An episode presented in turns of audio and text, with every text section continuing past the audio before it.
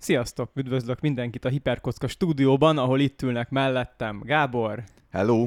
Tomi, Halihó. és én pedig Gergő vagyok, megugrottam, hogy végre én is bemutatkozzam.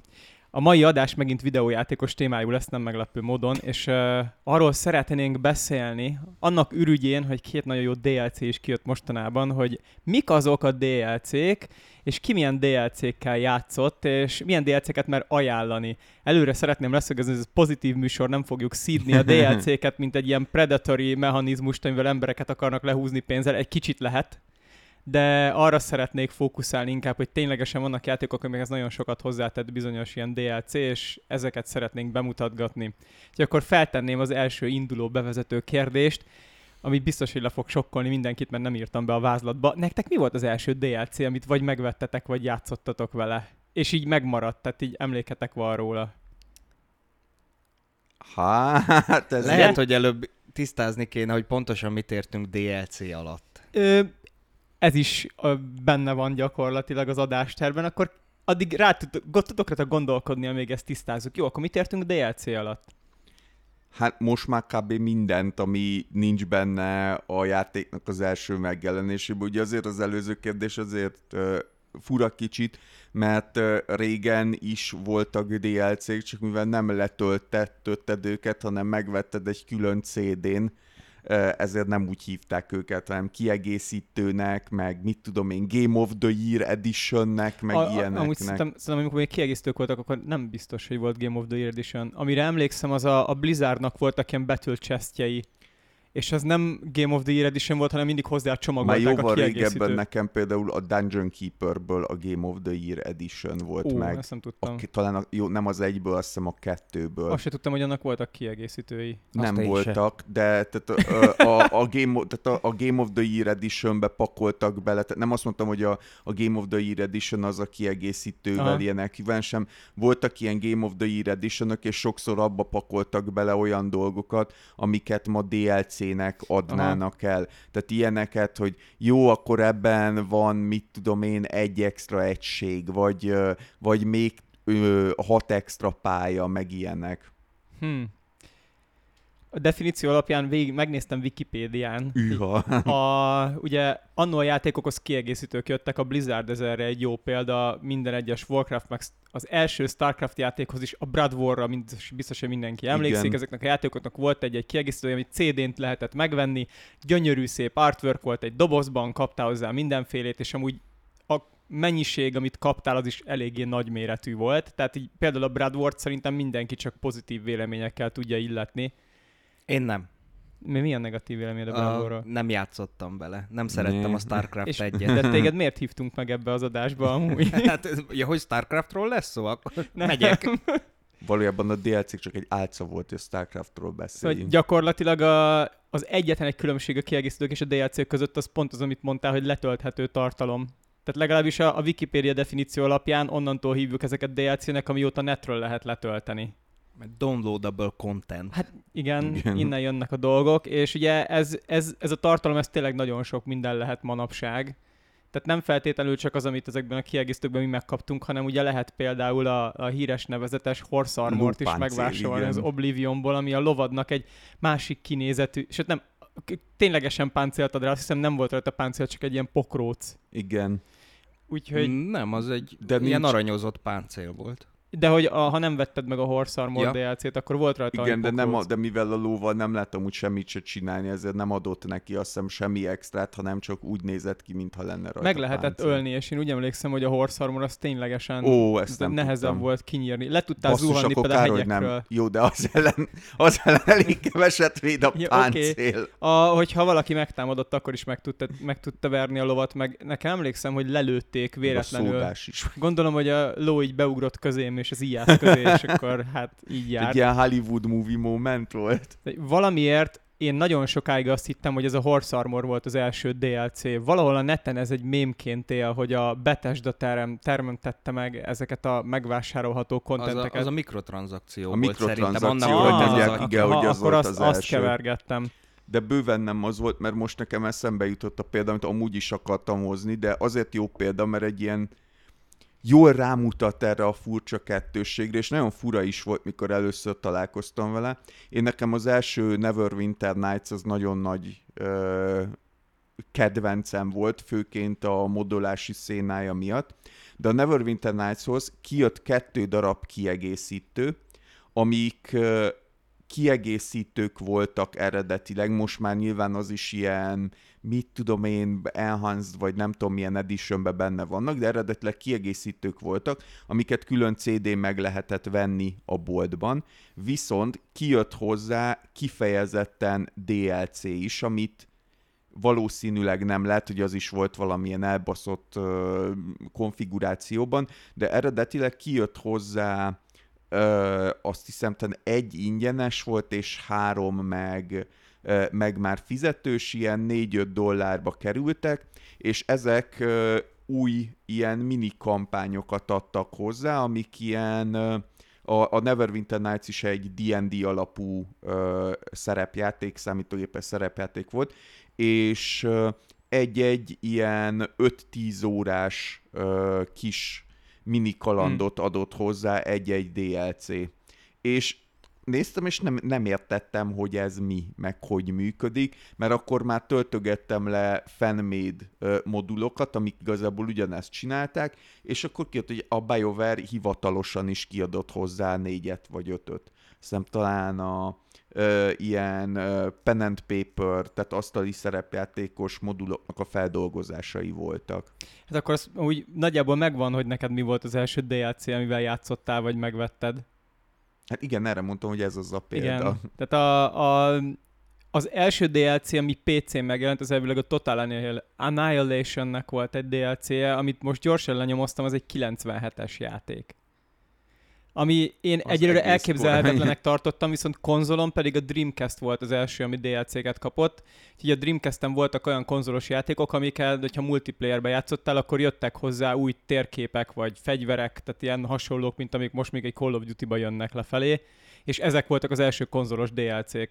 Aztán az Xbox, az Xbox 360, vagy a van, a 360 volt az első, ugye? Nem, a, a sima Xbox, hülye vagyok. Xbox. Igen, tehát a, a sima Xbox Sony jelent meg, az a dolog, amit mindenki nagyon szeret, aki korosztályunk beli, a Windows Live. És a, ja, a Windows Live-on belül már voltak DLC-k.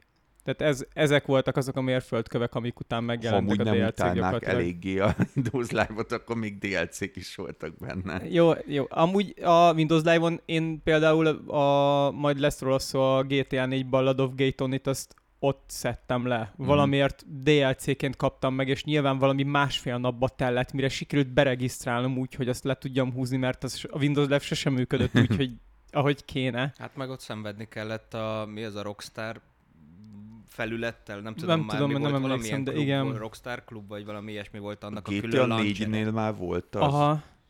Azt hittem, hogy az Igen, az, az, és nem tudom, hogy, hogy valami promócióba kaptam meg a Ballad of Gayton, Megértem. Meleg bárból. Igen, lehet. Rossz, Igen. rossz helyen töltöttük az éjszakát. A Gloryhoz adták. A, de, de megérte összehekkelni, de a Windows Live az, az tényleg valami elképesztően hulladék volt. Szóval ezóta vannak DLC-k gyakorlatilag. Na, esetleg eszedbe jutott valami? A, én már az elején is tudtam, hogy mi volt az első Na, nekem. A, hát, hogyha DLC-nek lehet nevezni, akkor a én karácsonyra megkaptam az Orange Boxot, még annó, amikor Aha. megjelent, és ugye abban benne volt a Half-Life epizód 1 és epizód 2 is, és azok voltak az elsők nekem. Azok vették el a DLC ah. szüzességemet. De azt nem letöltötted, hanem telepítetted az Orange Igen, Box. de azok eredetileg DLC-k voltak. Igen, de amúgy, de, ahogy most, hogy mondod, szerintem Sőt, kb... a Team Fortress 2 is, nem? A, ne, ne, nekem, az... nekem a Team Fortress 2 megvan DVD boxban, mert nyilván egy CD volt benne, de azt önállóan meg lehetett venni. Én voltam olyan fogyatékos, hogy megvettem a Team Fortress 2-t az Orange Box nélkül, aztán megvettem az Orange Boxot. Mindegy. A, de most, hogy mondod, ezek szerintem úgy akkor nekem is. Tehát így agyalgattam rajta, én úgy emlékeztem, hogy az egyik olyan első dolog, amit megvettem, az a Binding of Isaac-nek volt az első kiegészítője. És aztán azt így remékelték, és újra meg kellett venni hozzá a dolgokat, de az volt az, ami nekem ilyen az első olyan dolognak, ami megéri az árát, és letöltöttem internetről pluszba egy játékhoz. játékon belül sokkal később vásároltam dolgokat. Az, az nekem így 20 évesen még nagyon high-technek tűnt, hogy én bármit is venni fogok egy játékon belül, meg ki az hát a meg hülye. csórók voltunk, mint az hát állat, igen, azért, azért az segít hozzá. Tehát... Kicsit ez megváltozott már azóta, de hát jó. Gyakorlatilag akkor így végigbeszélgettük a történelmet, és nem ez a fontos, amiről az adás szólni fog.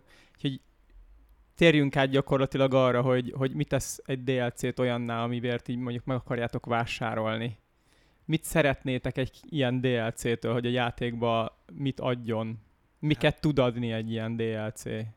Én mindenképpen azokat a DLC-ket szeretem, amelyikek kiegészítők inkább. Tehát, hogy a sztorihoz adnak hozzá, vagy adott esetben mondjuk új karaktert adnak, vagy ilyesmi. Tehát, hogy az, hogy én skint vegyek, az annyira nem, nem az én asztalom egyébként, bár előfordult ilyen is. Szerintem a, a The Hunthoz vettem egy skin packet, amivel játszottunk keményen vagy két órát. hát, ez nem kicsit többet. Nekem van benne vagy húsz. Lehet, hogy tizet. De a, igen, azt a, a skinekről szerintem azért ne beszéljünk, mert az a játékmenethez szinte semmit sem ad. A, itt a Dihantban volt egyszer egy fizetős skin, ami annyira beleolvadt a környezetbe, hogy mindenki anyázott, hogy ha valaki megvette azt, akkor az nyilván pay to win, mert ez a játék, ez egy tényleg egy vadászós játék, és arról szól, hogy egymást kell lekövetni a, az ilyen louisianai mocsárvidéken, és hogyha valaki nagyon ügyesen lopakodik, és nem veszik észre, akkor az nagyobb valószínűsége nyeri meg a játékot. Szóval itt egy olyan skint venni, ami beleolvad a környezetbe, az azért eléggé játékmenetileg is megváltoztatta a dolgokat, de normálisan az Mindenki más nem... meg a bohóc jelmezben volt kénytelen menni. És... szóval inkább a játék megváltoztatásán keresztül beszéljünk szerintem ezekről. Támogatom, igen. Jó. hát én egyébként azt mondom, hogy a, a skinek szerintem tipikusan olyan dolgok, amiket én legalábbis ö, két esetben ö, veszek meg valaha, az egyik az a idézőbe véletlenül, tehát amikor mondjuk egy-két évvel később veszed meg a játékot, és tényleg valami nem tudom milyen edition veszel, amiben benne van 27 extra DLC, és akkor közte rendszerint van, van sok olyan, ami, ami ilyen, hogy és akkor a X karakternek mostantól van egy banáljelmez is, és akkor örüljél neki. Ö, vagy nagyon-nagyon ritkán uh, ugyanez csak induláskor, hogyha induláskor is van valami olyan deal, hogy van, mit tudom én, a játéknak három DLC-je, vagy, vagy valami kiegészítője, és akkor uh, abba benne foglaltatik véletlenül a skin. Tehát ilyen esetekben. A legtöbbször ugye az van, hogy hogyha Uh, ja nem, bocs, még egy dolog van. Hogyha ha valami... Warhammer játékról beszélünk, az a harmadik eset. Hát, hogyha valami Nem, ott sem, mert ott a, nem skint vettél, a, legalábbis a Vermintide-ban nem skint vettem, hanem izét, ö, egy új kasztot, és ahhoz járulékosan jöttek a skinek. De azért nem, az, nem az, az, az a drágábbik DLC, meg. igen, tehát hogy úgy működnek a Vermintide-ban. Hát de pont azt mondtam, hogy hogyha, tehát ha van egy olyan cucc, hogy, vagy akkor lehet, hogy nem mondtam őt, tehát a második esetet arra mondtam, hogy van egy olyan cucc, hogy mondjuk 10 dollárért megkapod ezt a kiegészítőt, 5 dollár a skin, de hogyha 11 és fél dollárért veszed meg a kiegészítőt, akkor benne van a skin is, akkor rá szoktam mondani, hogy jó, akkor legyen benne a skin is. Mert szerintem rendszerint a skineknél az szokott lenni, főleg az induláskor, hogyha ha olyan játék van, amiben tényleg azt érzem, hogy na jó, kéne bele ez a skin, mert amik alapból benne vannak, azok ocsmányak és gagyik, akkor rendszerint a játék is szar, úgyhogy már nem kell vele törölni. Amúgy a, pont a Vermintide-ban két és fél három dollár a kaszt, és tízes az, ha megveszed a skinekkel. Tehát ott azért elég durva árazás van, 8-10 körül van, ö, és ami... úgy, hogy ráadásul még állokkolnod is kell, tehát nem kapsz egy darab skin se, hanem lehetőséget kapsz hogy állokkold.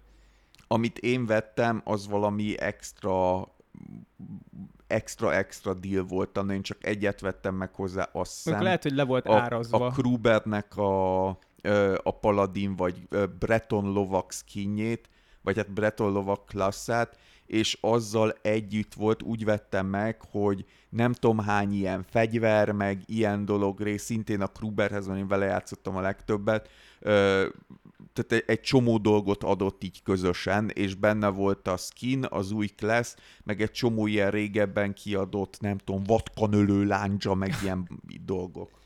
De ha elindultunk ebbe az irányba, ugye, mert úgy, hogy skinekről nem beszélünk, a, akkor például ugye elég sok mindent bele lehet tenni DLC-ben egy játékba. Az egyik például ilyen, hogy új karakterek. Pont a Vermintide működik úgy, hogy, a, nem, hogy valaki nem ismerni a Vermintide című játékot, érdemes megismerni, mert tényleg egy gyöngyszem, meg most már fillérekért kapható. Beszéltünk róla a kópos adásból, úgyhogy ezt mindenki végighallgatta, Négy aki meg nem, az kópos meg, játék. meg. De a lényeg szerintem, amiről ott nem beszéltünk, az az, hogy ö, öt karakter közül lehet választani, amikor játszunk, és mivel négy fős, ezért valaki kimarad a partiból, négyen korzózunk valahol vidéken, és ütjük agyon a patkányokat, és mindegyik karakternek van három különböző osztálya, amiben ő specializálódhat és meg lehet venni hozzá egy negyedik osztályt, amit ugye ügyesen úgy csinált a Fetch Shark a játék készítője, hogy mindig a negyedik karakter osztály, ami fizetős a legópébb, úgyhogy mindenki mindig azzal akar játszani természetesen. Most jött ki amúgy pont két napja az utolsó karakterosztály, szóval ezt így évek óta fejleszgetik, és ez például szerintem egy nagyon jó DLC stratégia, hogy új karaktert teszel a játékba. Amúgy én annyiban megvédeném a Fetch Sharkot, szerintem nem legópébb a negyedik karakter rendszerint, hanem inkább a legérdekesebb. Szerintem a... nem OP is. Hát, nem ez tudom. Én a, a... Egyedül csak a, a törpe az, aminek nem tartják a legópébbnak. A, a másik négy... Jó, a Necromantáról még nem lehet tudni, mert ugye ez tényleg két napja jött Illetve ki. én, én a Kruberrel játszottam sokat, szerintem nem erősebb. Tehát a, biztos, hogy a, a legerősebb buildek között van, de nem feltétlenül a legerősebb. Tehát azért a, a, a, a Krubernél a, mm, a lovag buildnak kurva nagy előnyei vannak, de cserében nagyon sokat fel is áldoz érte. A múlt hétig, amíg nem kezdtek el az emberek beszélgetni a, a Necromanta DLC-ről, ha valaki megkérdezte, hogy melyik karakterosztályt vegye meg elsőnek, akkor mindig mindenki a Krubert mondta. Tehát így az, az ilyen közmegegyezés a Redditen a Vermintide 2-ben, hogy a Krubernek a legerősebb, az, a, teljes, a, a legerősebb kaszt az a Krubernek a paladinja. Hát jó. és ezért szokták nagyon sokat színi. A második pedig ugye nyilván az elfnek a, a druida, de az nem is a druida kit miatt, hanem a dobálós láncsa miatt, ami, ami tényleg valami elképesztő módon táp. Na, karakteres DLC-ben mivel találkoztatok esetleg, ami említésre méltó? Hát én itt azt mondanám karakteres DLC-knél, hogy a karakteres DLC-k olyanok, hogy nagyon nem mindegy milyen játékban, mert nagyon sokban nagyon szar tud lenni. Például most jött ki a Hairbrain Schemes-nek az új játéka, és senkit nem érdekelt, és megérdemelten belement a sűjesztőbe. Egyébként a Lamplighters League, ami egy ilyen, hát kicsit uh, XCOM klón, egy kis real-time uh, extrákkal, de ez mindegy is, a Paradox adta ki, úgyhogy nyilvánvalóan uh, just paradox things happened, és kapásból az, a játékban az egyik karaktert nem kapod meg, hanem Day One DLC vegyed meg. Ugye tavaly vagy tavaly előtt volt, azt hiszem tavaly volt, hogy ugyanezt eljátszották a Marvel Midnight suns amit meg ugye a Firaxis adott ki, aki az új X-komokat, és hát az is, ott legalább mondjuk annyit megcsináltak, hogy nem induláskor tették bele őket, hanem később.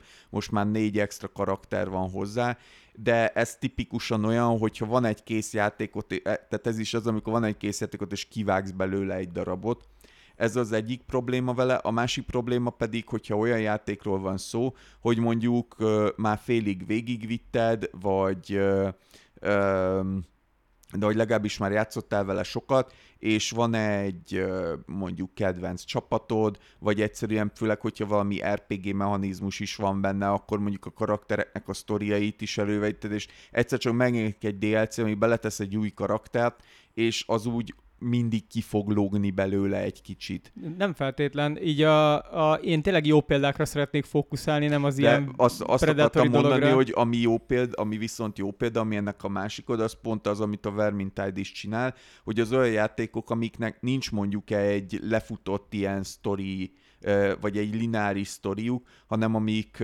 online játékok, ott nyilván az új karakterek, azok mindig csak mindig bővítik a lehetőségeket, és az rendszerint jó. Például ugye most arra már nagyon-nagyon lefőtt, de az Overwatchban is Igen. tök fasza volt, amikor először megjelengettek az új hősök, és akkor még a Blizzardban volt olyan, aki értett egy kicsit a, játékkiadáshoz, és tudták úgy időzítgetni, hogy mindig akkor jött valami új, egy új karakter, vagy a, egy régebbi karakternek egy újfajta, egy kicsi átdolgozása, hogy egy kicsit felpesdítse a játékot. Hát vagy amúgy pályák, amikről szerintem a pályákat pont itt ugyanúgy megemlíthetjük, mint a karaktereket, mert kb. ugyanaz történik a játékmechanizmusban, hogy van egy játékunk, amiben van egy játékmechanika, és ez a mechanika nem nagyon változik, hanem csak a szélességét növeli a játéknak. Van ez a szélesség, magasság. A magasság az, hogy valami mennyire komplex, a szélesség Mélység, pedig az, hogy... Nem magasság szokott. Ja, ja igen, bocsánat, csak az a, a angolból fejbe hmm. fordítom, mm. és ott toll. Toll van és wide. Mm. És... Nem, ott is deepet szoktak mondani én, én ilyen MMO, uh, iz, nem tudom, hogy hogy hívják ezt, guide-okba vágom azt, hogy igen, ott, ott vagy, és sőt a civilization játékokban is vagy toll vagy, vagy wide. Tehát e- ezeket nem tudom miért ebben a két kategóriában biztos, hogy így hmm. használják. Meg sokkal pozitívabb uh, az, hogy fölfelé megyünk, és nem lefelé. Na, Ó. hát bizony. Szóval ezeknél a játékoknál, mint például az Overwatch, tényleg, hogyha kiadnak egy új pályát, hogyha kiadnak egy új karaktert, akkor az gyakorlatilag magát a, az alapjátékot nem változtatja meg. Csak sokkal nagyobb opciója van az embernek arra, hogy hogyan játszon. A bekerülő karaktereknél, ami nekem eszembe jut például, hogy rengeteg verekedős játékban vannak nagyon poén karakterek, akiket később le lehet tölteni. Ugye a Notorious, a Mortal Kombatben a Rambót lehet, meg a Terminator. Predatort is most. A Spawn is volt, azt hiszem. Alien is volt benne. Volt meg benne Alien? Volt a 10-ben talán, ha jól, igen, a 10-ben, mert az volt meg. Sőt, volt benne ugye a, a láncfűrészes gyilkos is, a Texasból, Aha. meg a talán még a, a, mi az már, a péntek 13-ból a Freddy. Jason. A Freddy az a Krüger. Ja, a Freddy az igen, a Nightmare igen. on the Elm Street-ben van, bocsánat. A, vannak ezek a ö, nem balanszolt horrorjátékok, hol van egy gyilkos, meg négy arc, akinek ki kell menekülni a gyilkos arénájából, ott azokban például nagyon jók ezek a plusz karakteres dolgok. Ja igen, ott volt most, amikor a legutóbbinál bejelentették, hogy benne lesz a Dead by Daylight-ban Nicolas Cage, igen. és mindenki nagyon örült neki, de aztán rájöttek, hogy nem egy gyilkos, nem Nicolas Cage lesz a gyilkos, hanem ő lesz az egyik survivor, és akkor mindenki csalódott egy kicsit. Ez elég extrém lenne, hogyha Nicolas Cage lenne a gyilkos. Hát az a, és a mély marszait vágná szerintem Jó. egy hatalmas kihagyott zicser. Hát de valószínűleg a Renfieldből így Drakulaként raknák bele, én, én azt tudtam elképzelni. De egyébként pont a Mortal kombat kapcsolatban szerintem nagyon így rombolja a világot az, hogy így ott a Terminátor meg a robot zsaru így a játékban, vagy most ugye a legújabban ott lesz az Omniman az Invincible-ből, vagy ott van már, és így hát nem illik ide egyébként. Jó, Tehát, hogy van de egy a sztori kampányban nincsenek benne. Hát de akkor is. De, ahogy Meg egy... egyébként is a Mortal Kombat sztoria annyira félelmetesen gügye, hogy akár ott is lehetnének. Tehát az, amiket a Mortal Kombatnak a legutóbbiak is a sztoria meghúzott, azok után, hogyha hirtelen föltűnik benne a Terminátor, én mondjuk csak kicsit pisloganék erősen. De, de a, amúgy ezt teljesen megadom a Tominak, mert engem is zavarnak ezek a karakterek benne, mert valahogy itt tényleg így kilóg. Olyan, mintha valaki belemoddolta volna utólag. Amúgy tényleg ez történik, csak hogy nem, nem is a nem tartják tiszteletben a játéknak a, a játék ilyen art stílusát, hanem, hanem egy teljesen másik designertől egy teljesen másik karakter van beletéve. Tehát így ére, érezni benne, hogy azt oda belerakták.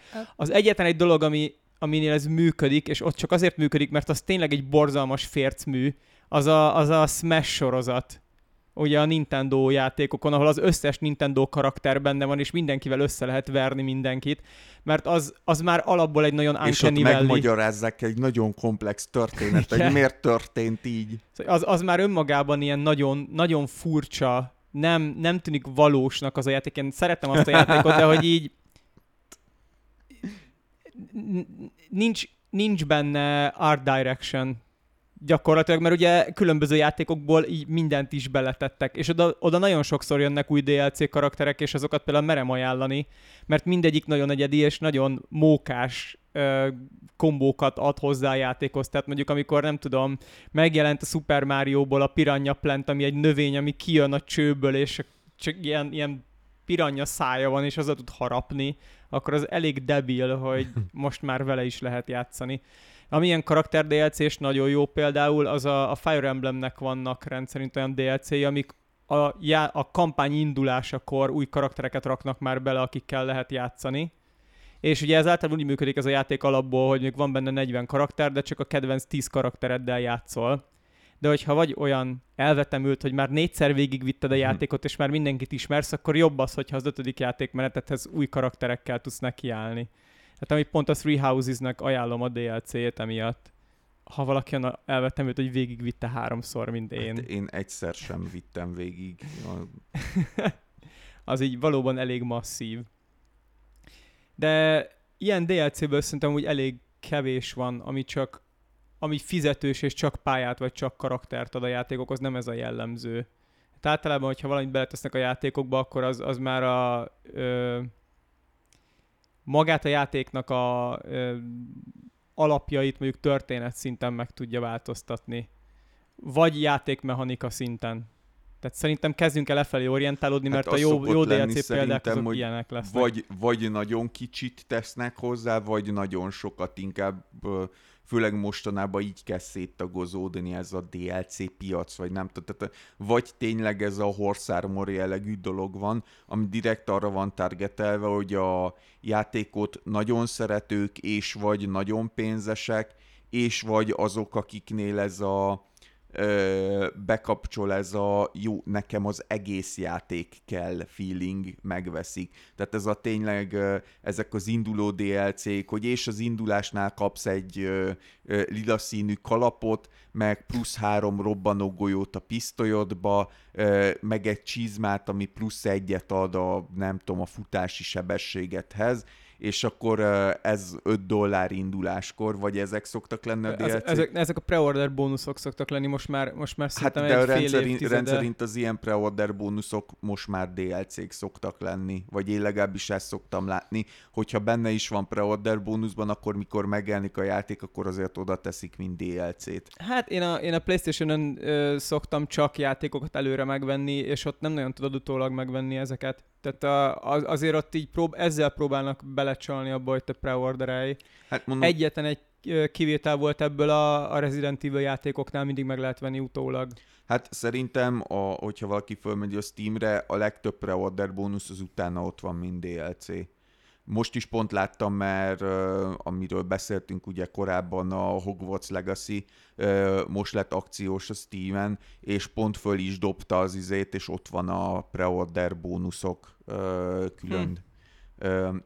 DLC-ként is, és ugye, mit tudom én, a Deluxe Editionként, vagy ilyesmiként a, is. A, a Deluxe Editionben nem volt benne a preorder bónusz hozzá, mert ilyen nagyon, nagyon ocsmány köpenyt kaptál meg preorder bónusznak. Meg azt a élőholt lovat, de mindegy igazából csak azt Igen. akartam mondani, hogy tehát vagy ilyenek, a, vagy ezek szoktak lenni a dlc vagy a másik véglet, ami meg régen egy külön lemezes kiegészítő szokott lenni. Valamiért szerintem úgy tűnik, hogy a, a kettő között itt veszi be legnehezebben a játékosoknak a gyomra talán. Van, van szerintem egy játékstílus, amiben pont nem és nekem ez nagyon közel a szívem, ez a roguelike játékokhoz szoktak kijönni olyan DLC-ket, amik közepes méretűek, nem csak a játék hosszát változtatják meg, tehát ők azzal, hogy adnak egy új endinget, és akkor nem 8, hanem 10 pályán kell végig szaladni, hanem általában alternatív pályákat is adnak, alternatív képességeket is, és így nagy, sokkal többszörösére emelik a játék időt.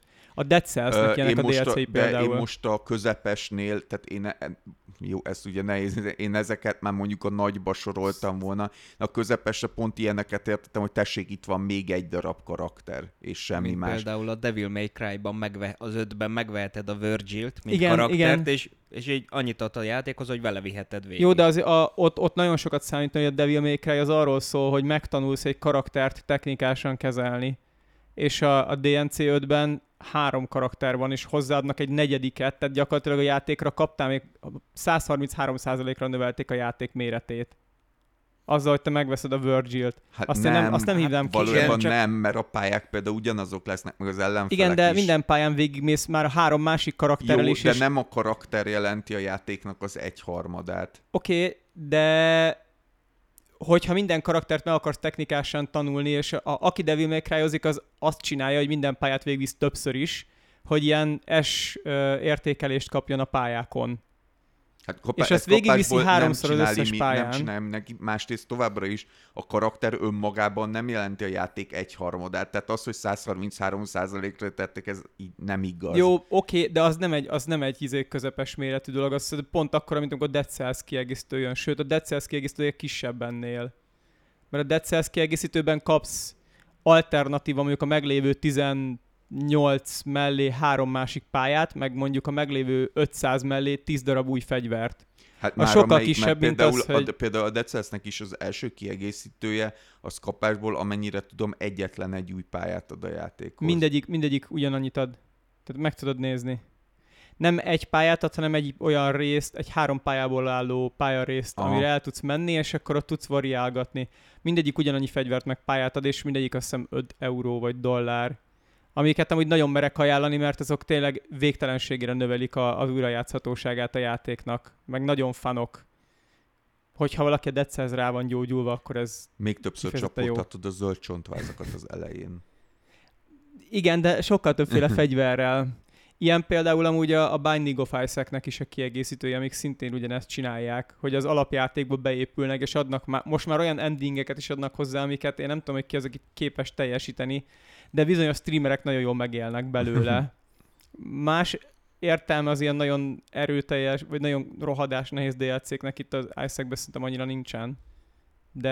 Hát meg az a Binding of Isaac szerintem tipikusan az a játék, ami már nagyon régen túlnőtte magát, és már ez a, a készítők valószínűleg az úgy voltak, hogy jó, mi a fasz tegyünk még bele, és nyilván nem lehetett beletenni még, nem tudom, három rohadó csecsemőt, mint karaktert az elejére, Pedig mert raktak. már így is volt 15, és akkor jó, igen, most nem tudom, minden pályán kiszedhetsz egy, nem tudom, halálkoint, és ha ezt 4200-szor megcsináltad egymás után, akkor unlockolódik egy új ending. Én, én pont a Binding of Isaac-nél gondoltam azt nagyon sokszor már, hogy azt nem lehet növelni azt a mennyiségű kontentet, ami benne van. Tehát egyszerűen nem lehet új típusú karaktert csinálni játékmechanikailag, mert kb. úgy gondoltam, hogy mindent megcsináltak ebben, amit lehet, és erre rácáfoltak mondjuk négyszer.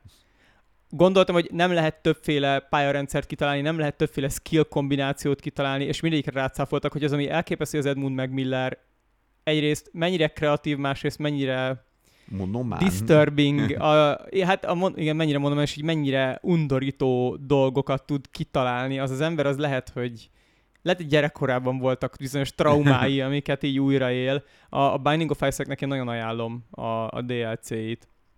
Viszont ezek, ezek szerintem azok, amiken közepes méretű DLC-k, általában amiket roguelike-okhoz hmm. adogatnak ki. Amik nagyméretű DLC-k, azok lesznek azok, amiket szerintem itt majd példálózgatni fogunk. Itt, itt már ezek már tényleg mérhető játékidőt adnak a játékokhoz. Most jött ki például, ami miatt én ezt az adást így meg akartam csinálni, a Cyberpunknak a Phantom Liberty kiegészítője, ami 30 órás játékmenetet ad.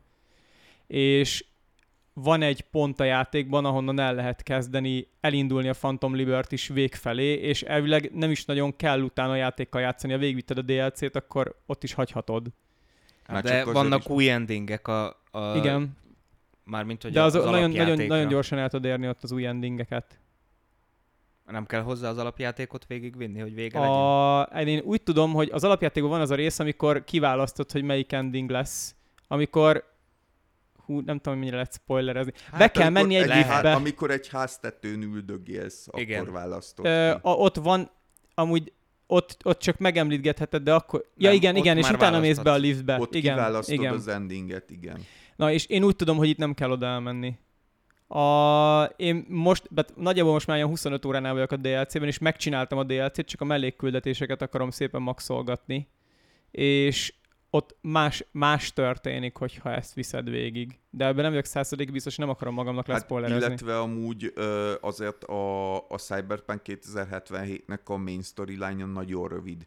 Tehát, hogyha nem csinálod meg a, a mellékküldetéseket, meg egyebeket, mert mondjuk már megcsináltad egyszer, akkor nagyon rövid az alapsztori. Csak annyi van, hogy ugye az alapsztoriban eredetileg vannak olyan pontok, ahol a játék rá kényszerít, hogy mellékküldetéseket csinálj, mert vannak ilyenek, hogy jó, most XMPC-vel kell majd csinálni valamit, de az XMPC most ezt pont előkészíti, és amíg ő ezt előkészíti, addig kezd magaddal valamit, és ez ugye azt jelenti, hogy akkor fog majd neked telefonálni, hogy ő elkészült, ha megcsináltam mondjuk x darab mellékküldetést, és hogyha ezt mondjuk kiszedték belőle, akkor utána, még ha végig is kell menni az alapszorin, az nagyon-nagyon rövid lesz. Hát erre azért cáfolnék rá, mert ahhoz, hogy el tud kezdeni a DLC-t, ugye a, lesznek még DLC-k, amiket a CDP, CD Projekt Reddel kapcsolatban meg fogunk említeni szerintem. Ezeket a DLC-ket általában engedi a CDPR, hogy a DLC elejétől elkezdhessd, egy olyan karakterrel, aki kb. már így, már nem tudom, a tapasztalt. Elejétől. Nem, a DLC elejétől. Amikor te mondjuk a Witcher 3-ba be akarsz menni a DLC-be, akkor nem muszáj, hogy te egy meglévő mentést használj, hanem van egy olyan opció. De ezt mondom, hogy a játék elejétől kezdheted el a DLC-t.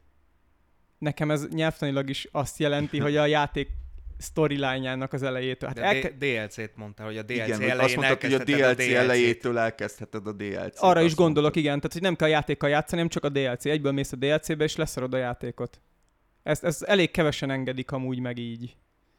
A, nekem nagyon furcsa volt, amikor a Witcher 3-ban ezt megengedték, hogy hogyha esetleg nincs meg egy mentésed, akkor neki állhassa Blood and Wine-nak, ami szintén az egyik legjobb DLC ever, amit bárki megcsinált. És a, itt a Cyberpunkban is így működik, hogy csinálhatod ezt, de ha nem, akkor el kell kezdeni a játék sztoriát játszani, és a játék sztoriának kb. a 20%-ánál kezdődik a DLC, és az 8 óra volt amit én úgy játszottam végig, hogy nem is hallgattam végig a dialógusokat, hanem csak így nyomtam a mhm. space hogy menjünk már, mert azt hittem, hogy nagyjából a, a tutorial résznek a végétől kezdődik a DLC, de nem. hanem elég sokáig kell menni. Itt javaslom embereknek, hogyha nem akarják ezt a 8 órát végig szenvedni, akkor amúgy ugorhatnak egyből a DLC-be. Amiatt megéri talán, hogyha valaki nem játszott a cyberpunk megjelenés óta, akkor te elképesztően átalakították. Tehát a, kiderültem úgy, hogy baromi nagy bukás volt a CDPR-nek ez az egész. Nem hozta vissza a Phantom Liberty a közelét se annak, hogy ami, amennyiért ők rehabilitálták a Cyberpunkot. Nyilván az IP minősége Igen. miatt kellett nekik ez de valami elképesztő, hogy mit csináltak a játékkal, meg a DLC-vel, viszont a DLC önmagában is zseniálisan jó. Még Idris Elba is jó benne. Pedig attól egy kicsit féltem, hogy megint bele erőszakoltak egy színészt a játékba, de én nem, tehát a, szerintem jó. a Keanu Reeves is egész jó volt benne, meg az Idris Elba meg ő egy tényleg egy jó színész én egyszerűen azért nem akarom ezeket, hogy benne legyenek, mert ne erre menjen már a pénz. É, jó, Tehát én elhiszem, jogos. hogy tök jó az Idris Elba, de szerintem egy standard voice actor is tök jól tudott volna alakítani, és a, a pénzügyi különbség amennyibe került, hogyha azt a játékba fordítják, mondjuk a játékmenetbe, ah. meg mondjuk az RPG elementekbe, amik hát, nem sze... nagyon voltak bent a Cyberpunkban, akkor most már, én jobban most már benne vannak volna. amúgy a, nagyon sokat rá szántak arra, hogy tényleg RPG-sítsék. A, a sztoriban még mindig nem nagyon van. Hát én, nem a sztori, én a sztorira gondoltam kifejezetten, nekem az volt a legnagyobb csalódásom a, a Cyberpunk-kal. Viszont amúgy itt szerintem nem ö, azt a pénzt, ha nem arra fordítanák, hogy Idris Elba vagy ö, Keanu Reeves benne legyen a játékban, akkor a marketing osztály fordítaná másra. Tehát nem hiszem, hogy ez, ez a... Jó, igen, nyilván egy ideális esetben, hogyha ezt a pénzt a játékra fordították igen, volna, ez, ez, és mondjuk lehetetlen. akár marketingelhető feature-ökre fordították volna. Tehát például ugye a... Most egy kicsit eltértünk, de mindegy. A, ö, a, a Keanu Reeves vonalon kifejezetten ugye azért az zavaró, mert egyértelmű, hogy a történetnek a főhőse az a Johnny Silverhand. Igen és ez ugye ellene dolgozik kapásból annak, hogy RPG elemek legyenek, mert hogy mert nem kerülhetnek bele olyan választások, amiket a főhős csinál, mert mindennek konformálódnia kell ahhoz, hogy ez Johnny Silverhandnek a sztoria, és ez nem jó. Na ezt, ezt jobban megcsinálták itt a kiegészítő, pont ezt akartam ö, fölhozni, hogy az alapjátékban nagyon erőltetetnek tűnik az, hogy folyamatosan a Keanu reeves kell interaktolni, és engem rohadtul idegesített egy idő után érdekes volt a story szál, de az, hogy jó, megint mindent meg kell beszélni a Johnny Silverhead-del, igen, megint vitázunk, igen, megint elmondja, hogy mi van, igen, megint sírok, hogy ott van a fejemben, ez így brutálisan idegesített egy idő után. Engem Olyan volt, hogy bele szorítva. Az, engem az elején idegesített, és később, amikor egy kicsit jobban megismerted, akkor szerintem már jó volt, Egyébként csak el kellett hozzá fogadni, mm-hmm. hogy jó, ez, ez kifejezetten ez, ez a sztori, ez az ő sztoria, amiben te részt veszel, és itt nem az van, hogy itt vagy Night City-be, és akkor megcsinálod a saját sztoridat. Viszont a kiegészítőbb az Idris Elba csak egy NPC. tehát így van rajta kívülálló sztori rész is, ami elég hosszú, nem, nincs ott folyamatosan az arcodban, hanem amikor ott van, akkor az tényleg jó, hogy ott van. Mert amúgy tényleg jól alakít az ipse. A... A... Nekem van egy olyan érzésem, hogy a CD Projekt Red ezzel uh, így sarokba szorította magát, hogy jó, hát nagy mém volt a Keanu Reeves, amikor kijött a, a Cyberpunk, vagy hát előtte is ugye belerakták, mert hogy ő most nagyot megy, és hogy most már ez szerintem elvárás lesz, hogy jó, akkor valami híres embert rakjatok bele, és hogyha jön még kiegészítő, abban is tudja, hogy lesz egy híres ember, és lefogadom, hogy nő lesz még pluszban. De, de ez most már a Witcher 4-be lesz valaki. Tehát azt, azt lehet, hogy megtippelni, mert nem lesz, nem lesz nem több lesz Cyberpunk. Több, cyberpunk kieg. Ezt, oh. ezt most De amúgy hogy... szerintem igaza van a Tominak, igen, innentől kezdve várni fogják az emberek, és majd azzal akarnak trükközni, hogy most mondtad, hogy ugye az Idris Elba ő már csak egy NPC, és lehet, hogy a következő az már csak ilyen jellegű cameo lesz, hogyha nagyon figyelsz, akkor valaki ott pislog a, a, az a szemetes láda mögött, és kiderül, a, hogy... Amúgy ez már benne van, a Cyberpunk benne van Kojima. A... De tényleg, tényleg. Igen. A, nem, nem emlékszem melyik ilyen elit bárban, de van egy, egy a, fak, ahol... A Azt legelején, hittem, hogy... amikor bementek a hotelba betörni, ellopni a oh, csipet, igen, igen. ott ül a bárban. Azt hittem, hogy izé, hogy ő a, az őrült vizionárius az utcán, aki kántálja, hogy jönnek az a, idegenek. Az is, az is egy cameo. Az Igen, egy az youtuber. streamernek, vagy youtubernek. Vagy streamer. Tehát a, elég sok, nagyon sok játékban vannak ilyen cameók. A, viszont így, mivel amúgy lehet, hogy tényleg a Witcher most már akkor egy női színész kell beletenni, akkor nem lehet sajnos Siri szerepében Nicolas Cage. De Terry Crews, én Terry Crews oh, szeretném Siri szerepében. De nem a Witcher 4-be azt mondják, hogy izé lesz, uh, ilyen a múltba fog játszódni, Aha. mert nyilván, hogyha múltba játszódik, akkor ki lehet találni, hogy régen mindenki is lehetett Witcher, és akkor hát, ezt a támadási lesz. felületet leadja a CD Projekted, és uh, saját karakteres lesz.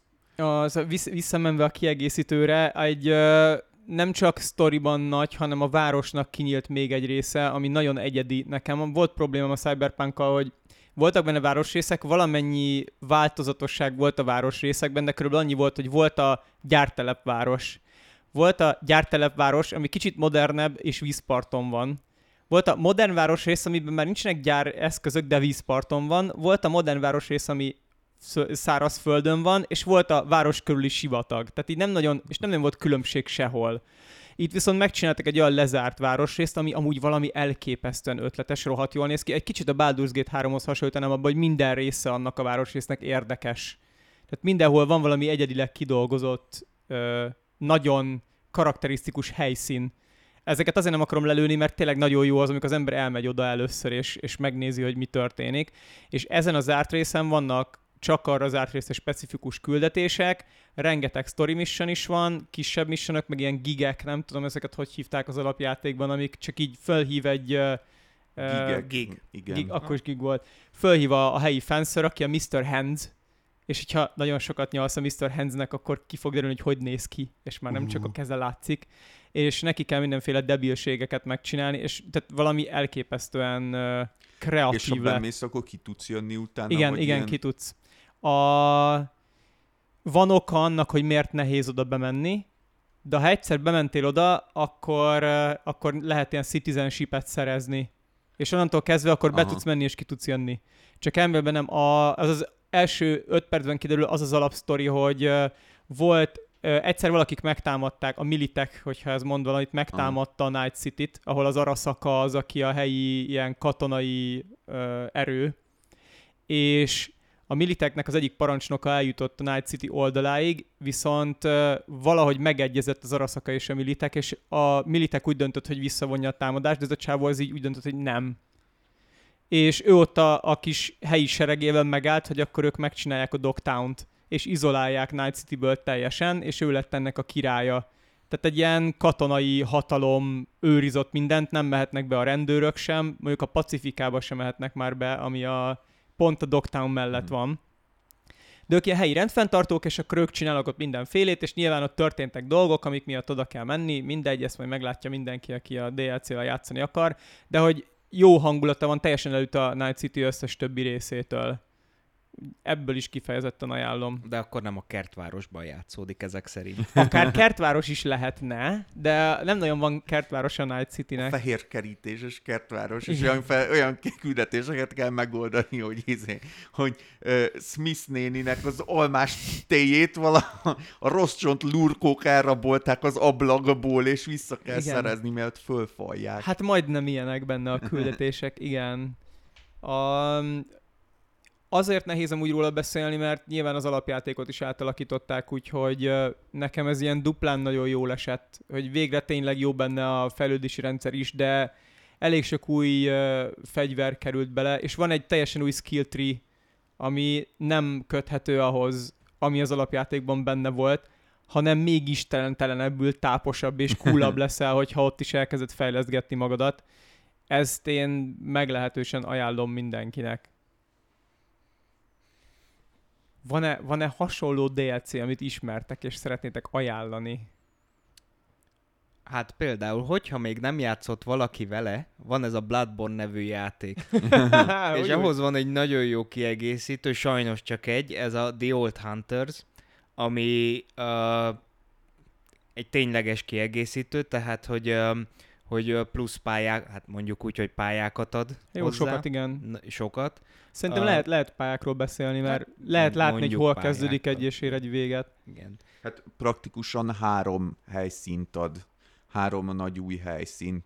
Ugye az egyike a városnak a kiegészítője, utána van az elmegyógyintézet, és a harmadik pedig egy ilyen halászfalu. Kics, igen, Icike-picikét Lovecrafti beütésekkel bíró halászfalu, de hát, de az egész játék. Jó, Lovecrafti. igen. Igen, meg új fegyvereket ad hozzá, új bosszokat, ugye, és uh, hát meg így a, a sztorit is kiegészíti, hogyha Igen. jól emlékszem. Igen. Igen, bár új, új endingje nem lesz, ilyen szervesen beépül a játékba. Hát egy dologról szerzel tudomást, ami a játék előtt történt igazából. Azt hiszem erről van szó.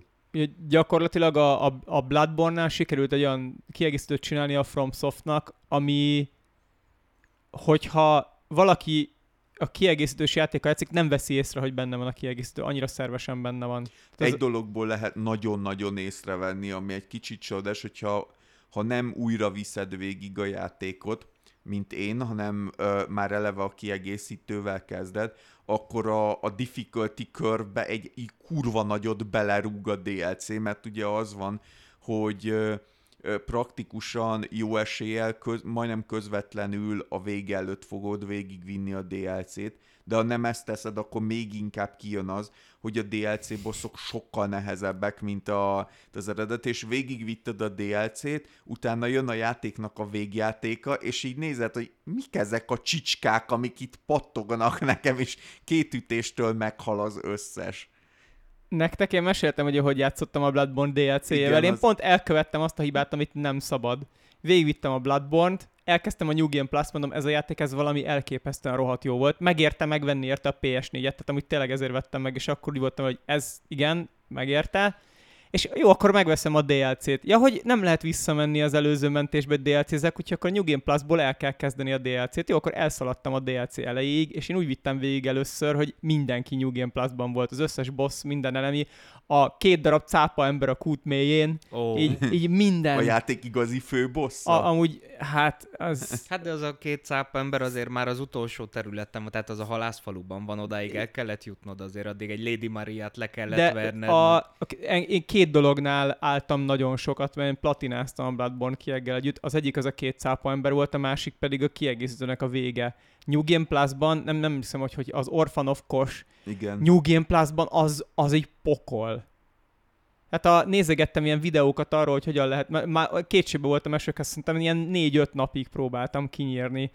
Nézegettem embereket, hogy milyen tippeket adnak, és a, a, van egy movesetje, ami teljesen random, hogy előjön-e vagy nem. És a, a New Game Plus-ban sokkal sűrűbben előjön, amikor már így nem tudom, gyorsabb a fázis kettőben van. És csak akkor sikerült kinyírnom, amikor egyszer se jött ki az a move. akkor ez ilyen, ilyen melániás beütés. Hát, Hogyha nem jön elő az, hogy ő most elkezd kaszabolni maga körül, a, háromszor, én, akkor, én ezt megtanultam akkor még... Melánián a dodzsolni. Malénia. Malénia, igen. Hát nem tudom, én is megpróbáltam Johnny, de valahogy mindig utolért és mindig megölt. Én az Orphan of Kosnál volt egy olyan moveset, amikor a, ugye az egy, ez egy magzat, ami a placentájával ütöget téged, mert ugye Bloodborne. És volt valami olyan move, hogy két kézzel megfogta a placentát, és valahogy fölugrott a levegőbe utánod, és elkezdett így verni vele. És az, az, a, az a támadás, az trekkingelt, bármerre mentél el, mindig így valahogy utánad görbült a tér, hogy rá tudja azt vágni. És hogyha nagyon gyorsan lesebezted az elején, akkor nem a felénél váltott, hanem már kevesebb életnél, és ha még gyorsabb voltál, mert annyira profira megtanultad, hogy mikor kell megütni, akkor pont nem jött elő az a támadása, és meghalt. De ez nem tudom, szerintem ne- nehezebb volt, mint a Sekiro végén is Nekem. Tehát nyilván valószínűleg másoknak nem. Én ott, nekem az a legemlékezetesebb ilyen FromSoft bossos dolog volt, hogy igen, megcsináltam. De igazad van, hogy nagyon ajánlom a, az Old Hunters-t. Én is. Egyébként én a második végigjátszásomnál a Martyr Logariusnál akadtam, mert egyszerűen nem tudom leverni, mert folyamatosan olyanokat robban, hogy így nem tudok a közelébe menni, a pisztoly ugye nem sebez akkorát, hogy megöljem vele, úgyhogy így jó, hát akkor most ezt így hagyom. Néztem tippeket, volt, aki azt mondta, hagyd bekapcsolva a boss előtt így a, a, a játékot, egy 12 óráig, és akkor annyira Még. megtelik a memória, hogy a boss nem fog utána semmit csinálni. De ezt nem próbáltam inkább ki, nem akartam túlmelegíteni a gépet. Hát a, ott, ott én uh, fölhúztam, a, ugye egy fegyvert lehet azt hiszem csak tízig húzni, vagy kettőt egy Nem, a DLC-ben már háromat, DLC-ben már három. És azt mondom, hogy a, nekem ugye mivel New Game Plus-on volt, ezért többet tudtam, és fölhúztam a, az íjat maximumra, csak azért, hogy ki tudjam nyírni. Én a Lawrence-t nyírtam ki úgy, de viszont ez, aki nem játszott a Bloodborne-nal, az, az most mind nem értette. Nem, úgy, de, de, általánosságban azt szerintem el lehet mondani, hogy a, a FromSoft az ezeket a fajta DLC-ket szereti, és mivel eleve a legtöbb souls aki szereti őket, vagy hát sokan, azok szeretik újra játszani is őket, mert eleve nagyon sok különböző fegyver van, meg különböző build van, amivel lehet tolni, és így tök jó extrát tud adni az, hogy végigjátszod őket, megvárod, amíg kijönnek az új DLC-k, kijön az összes DLC mondjuk, és utána végigjátszod még egyszer, és végigviszed azokat is, és jópofa kis extrákat, meg extra bosszokat, extra pályákat adnak hozzá. Szóval ez így tényleg hmm. jól működik, aki meg mondjuk sok évvel később veszi meg, ott meg rendszerint egész jól beleilleszkednek a DLC-k. Rendszerint van egy ö, ö, bizonyos hely, ahol, ahol a, világbo, a világban, ahonnan nyílik a DLC, és ezt jól tartják már Igen. az elejétől. Ugye már a, a Dark Souls 1-nek a DLC is így működött, csak ott még eléggé FromSoft-osan elbaszott módon lehetett csak megtalálni a bejáratot. Igen, a, a, szerintem ugye a messze az Old Hunters a legjobb FromSoft DLC, de nincs olyan FromSoft DLC, ami ne lenne jó. De a Dark Souls 3-nak a fagyos kiegészítője szerintem kurva szar. Uh, hát az rövid volt, volt, de szerintem az jó volt. A Dark Souls 2-nél például a, a második kiegészítő az a The a Iron tüzes. King. Igen. Igen, az, ahol ilyen a kohóban mész. Igen. És hogy ott az volt a szar, hogy kis helyeken kellett harcolni nagy ellenfelekkel, és vagy a te fegyvered akad be a falba, vagy leestél. Igen, mert az övéké nem akad bele. Ja, nyilván. De, de, de, de kifejezetten rossznak nem mondanám, én nem bántam még meg FromSoft Szerintem ott, a, ö, ott is a fagyos kiegészítő, ott is szar. Mm-hmm. Szerintem ott az volt a legjobb. Én azt nagyon utáltam. nem, és... bocsánat, a, a legelső kiegészítő a Sunken City-ben, a, a végén City a, a, a, a boss az, az nagyon durván. Én, én a, a Sunken City, City nagyon is, szerettem. maga is nagyon jó. A fagyos szerintem kurva, olyan, mint hogy ilyen asszetekből lenne, a, a hidegvár asszetekből lenne összerakva, és a végén a boss valami rettentően trágya. A, most igen, a... Ja, és ott van a FromSoftnak a legszarabb bossa, én... a legnehezebb szarabb bossa, amihez el kell menni a pusztába, és random menni kell a pusztába fél órát, és utána egyszer csak rátámad a boss, ami ugyanaz a boss, amivel már egyszer harcoltál, csak most kettő van belőle, igen. és ha megölnek, akkor még egyszer menned kell fél órát a hóviharban. Most, most úgy előjött, igen, tényleg én kevertem a kettőnek a fagyos DLC-t, a, a, a háromnak a fagyos DLC-vel, és nekem a háromé tetszett. Az jó volt. A, a három év valamivel kett... jobb, mint a kettőé, de a három, nem a három is szar. Szerintem Tehát nem. a három az, ami úgy kezdődik, hogy elindulsz, és ha mész tíz lépést, akkor egyszer csak rátámadnak 200 Igen, és nekem az, az a rész az tetszett, és tetszettek azok az ellenfelek is, Jó, azok az ilyen hóbarbárok, vagy nem tudom micsoda. Farkasok voltak, amik rátámadtak. Nem, ilyen nagyon sok ilyen hóbarbár dolog van. A ha igáló is, de, meg a de... hülye fák, amik így izé random elkapnak. Abban megegyezhetünk, hogy az Old Hunters a Bloodborne-ban az tényleg az mondjuk, hogyha létezik ilyen minden idők tíz legjobb DLC, akkor abban benne van. Az Old Hunters az jó volt tényleg. Úgyhogy azt, azt érdemes. Szerintem, szerintem menjünk át szószlákokra a másik irányba, mert mi így is elvesztettük a hallgatóság 90%-át. Hát a másik irány, én amit már felhoztam korábban, de nem vagyok vele egyedül, nagyon sokan szokták dicsérni a Neverwinter Nights-nak a DLC-t. A Neverwinter Nights mind a kettő, hát a második a szerintem kicsit szarocska, amúgy, de mind a kettőnél az alapjáték nagyon-nagyon egy ilyen nagyon basic RPG. Tehát ez az ilyen valós idejű, de megállítható RPG, mint a régi Baldur's Gate-ek, viszont csak egy karakterrel vagy, legalábbis az elsőben, a, és nem közvetlenül irányítod a, a csapattársaidat. és igazából a fanmade modok voltak azok, amik nagyját tették a Neverwinter Nights-ot. Egy rendkívül komplex és jól kialakott kialakított modding eszköztárat adtak hozzá, viszont aztán kijöttek a kiegészítői, és ami hát tartalmilag nagyon durva, ugye a Neverwinter Nights-ban az elsőtől a 20. szintig lehetett elvinni a karakteredet az alapjátékban, meg nyilván a sok ilyen fan modulban, meg izében, és az egyik kiegészítő, a Hordes of the Underdark, az egy ilyen faszán összerakott uh, epikus storyline, amit D&D-ben nagyon nehéz megcsinálni, és ott uh, fú, azt hiszem talán nem 40-ig, 35-ig lehetett elvinni a karakter, de már nem emlékszek rá, de az a lényeg, hogy nagyon epikus a sztoria, és nagyon jó, epikus végkifejletei vannak, amit rendszerint el szoktak baszni a, a,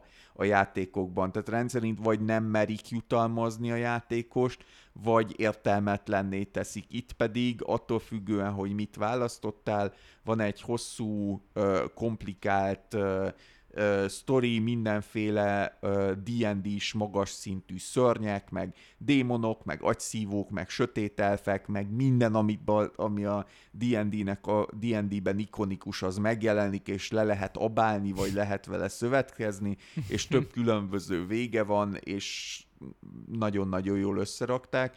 A másik pedig, amit szintén a egyik top DLC-nek szoktak tartani a játéktörténelmen, és tényleg szintén nagyon jó, az pedig a Neverwinter Nights 2-nek a Mask of the Betrayer, ami hát ott kifejezetten ott ugye megint az történt, hogy az már a BioWare, BioWare-nek a leáldozóban levő eh, részében készült, és a szokásos nem volt elég időnk, nem volt elég izénk, és hát elég üreske a Neverwinter Nights 2-nek a, az alapkampánya, viszont a Mask of the Betray az nagyon jóra sikerült. Szintén tudom ajánlani mindenkinek. Hát most már úgy néznek ki ezek a játékok, ahogy de... de az ilyen RPG-knél nem sosem a grafika számított szerintem. Hát igen, csak ugye például a, a Baldur's Gate-ek sokkal jobban öregszenek, mm-hmm. mert a rajzolt grafika, meg a rajzolt hátterek sokkal jobban öregszenek, mint a, mint a 3D-s. De azért a, a Neverwinter Nights volt az a játék, amikor, amikor először annó megláttam, a grafikát, akkor így lefostam a bokámat, most meg már atya úristen, mik ezek a torz atkák a képernyőn, de olyan dolgokat hozott be, amik tényleg az ilyen dinamikus világítás, meg az, hogy a kilősz mondjuk egy varázslövedéket, és a varázslövedéktől árnyékokat, megfő számú, meg méretű árnyékot vet a dungeon falára a karakter, és ezt megállítod, és 3D-be tudod nézni, és ott nézni, uuuuh, Amúgy ezt a két DLC-t, ezt úgy is szokták ajánlani, hogy ha valaki játszani akar a Neverwinter Nights 1 vagy a kettő, akkor ne, hanem ezek a DLC-k Igen, játszon. mert ugye ezek mind külön-külön sztorik. Annyi, hogy a, a Hordes of the Underdark az kimondottan 20. szintről indul, de az elején kap a karaktered egy, tehát feldobja a 20. szintre, vagy végigjátszhatod akár az alapjátékot, akár valami fanmodult. Uh, nyilván annyi a, megnehezíti itt a belépést, hogy a tehát ahhoz, hogy összerakja azért egy 20. szintű D&D karaktert, ami jól működjön, ahhoz azért érteni kell egy kicsit Igen. a, a D&D-hez, mert különben ö, sok csalódás fog érni a játékban. Hát, hogy el tudod kezdeni újra a DLC-t, miután elrontottad a karakteredet. Hát, illetve azt hiszem van benne respec, ah. szóval annyira, uh, annyira nem gáz meg, um, vannak azért könnyű nehézségi fokok. Akkor amit én fölhoznék, az egy másik DLC lenne, a, ami idén, hogyha az alapjáték nem idén jelent volna meg, akkor csak a DLC fölkerülne a top 10-es listámra, mint ahogy a Phantom Liberty-t is majd rá fogjuk pakolni. Időközben rámászott egy poloska, ugye Tomi mikrofonjára, azzal szenvedünk. Elintéztem. Így van. Szóval a másik DLC, ami szerintem idén benne lenne így a top 10-ben, az a Resident Evil 4 remake-nek a DLC-je, csak mivel a Resident Evil 4 remake is idén jött ki, ezért ez tényleg egy olyan nem tudom, áldás, ami csak így keeps on giving oh. folyamatosan, kapjuk a dolgokat. A, Mint amit... a pénzt a Capcomtól én nem úgy tényleg egy fillért sem kapok a Capcomtól, megint sikerült valamit alkotniuk, ami zseniális. Maga a Resident Evil 4 nagyjából szerintem a leghosszabb Resident Evil eddig a, az új kiadású játékok között. Ez nagyjából egy jó 16-18 óra egy darab játékmenet benne, és ez egy nem jellemző játékra, mert általában az emberek ezt szintén meg szokták tanulni minél hatékonyabban végig tolni, és az alapjátékban a főhőst néha-néha segíti egy másik karakter, aki néha megjelenik valahol, és ad neki egy kis tippet, vagy így úgy néz ki, mintha egyengetné a főhős útját. És kijött most egy kiegészítő hozzá, ahol ezzel a másik karakterrel kell játszani, úgyhogy az ő szemszögéből lehet az egész sztorit végigvinni.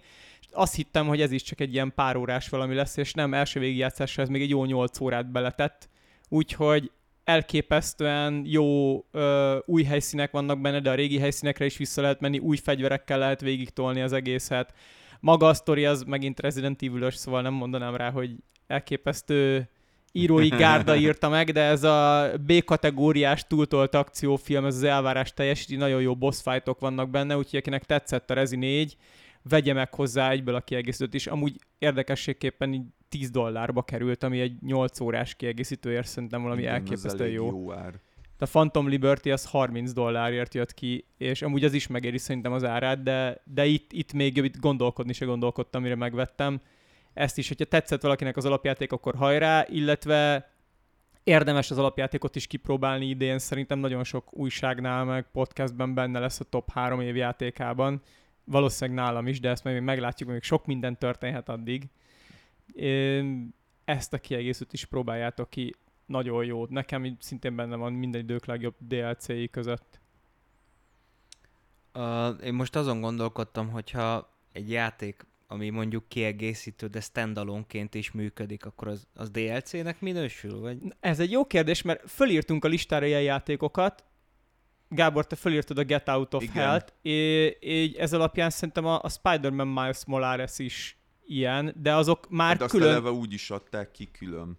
De, de a Get Out of Hell is egy új játék. Uh, igen, végül, hát a Get Out of Hell az félig meddig ugye az csatlakozik valamennyire a, a Saints Row 4-hez, igen, de hogy nem, kell hozzá, a, a, nem kell hozzá az alapjáték, hogy azzal is játsz. Igen, nem kell hozzá. Ja, és a, úgy értem, hogy a Miles Morales sem Spider-Man 2 lett, hanem azt is úgy adták, hogy ez egy ilyen kicsi tömör Spider-Man másfél. Hát igen, tehát egy, egy kis tömör része lesz gyakorlatilag ennek a, a játéknak, egy ilyen oldalhajtás. Azért, azért lett csak egy ilyen rövidke, és ár, árazásilag is egy olcsóbb játék, mint a, a rendes. Sony ott próbálta ezt a kisebb játékokat kiad, azt lesz valami, csak aztán nem erre mentek el. A, szerintem, én nem tudom, hogy ezek DLC-nek számítanak el. Hát hogyha, hogyha nem DLC-nek minősül, akkor mondjuk a Half-Life 2-t ne vegyük ide, akkor nem az volt az első DLC, amivel játszottam, amint hogy az epizód 1, epizód 2. De amúgy szerintem DLC minősül, mert a Get Out of Hell kifejezetten, mint DLC van fönn a Steam-en. Hm. Én, én úgy tudtam, hogy külön is meg lehet venni. Hát külön is meg lehet venni, de mint DLC van fönn. Ah. A, tehát úgy van. De amúgy, tehát szerintem például amúgy a Half-Life epizód 1, epizód 2 simán az. Hát ott, ott az azért fura, mert azok az epizódikusok, Aha. amik így nem mentek sokat így ez az epizódikus rendszer. Igen, nem, ezt sokan nem akarták, de... Majd mikor kijön az epizód 3, és közvetlenül utána a Half-Life 3, akkor majd megértitek, hogy miért így van. Ez, ez egy nagyon furcsa oldalhajtása volt akkoriban a játék készítésnek. Van még egy másik játék, aminek csak egy epizódja van, a Sin Emergence, igen. amit én nagyon szerettem, és abból kijött az epizód egy, végigvittem, és így, de kurva jó ez a játék, mennyire jó lesz, hogyha lesznek folytatásai. Nem lettek.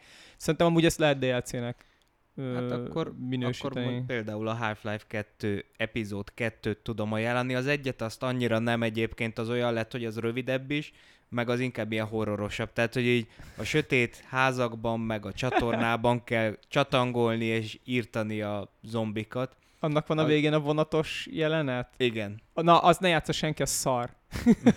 Igen. És ehhez képest a kettő az egy, egy sokkal hosszabb játékmenetet hoz, és a grafikán is javítottak benne.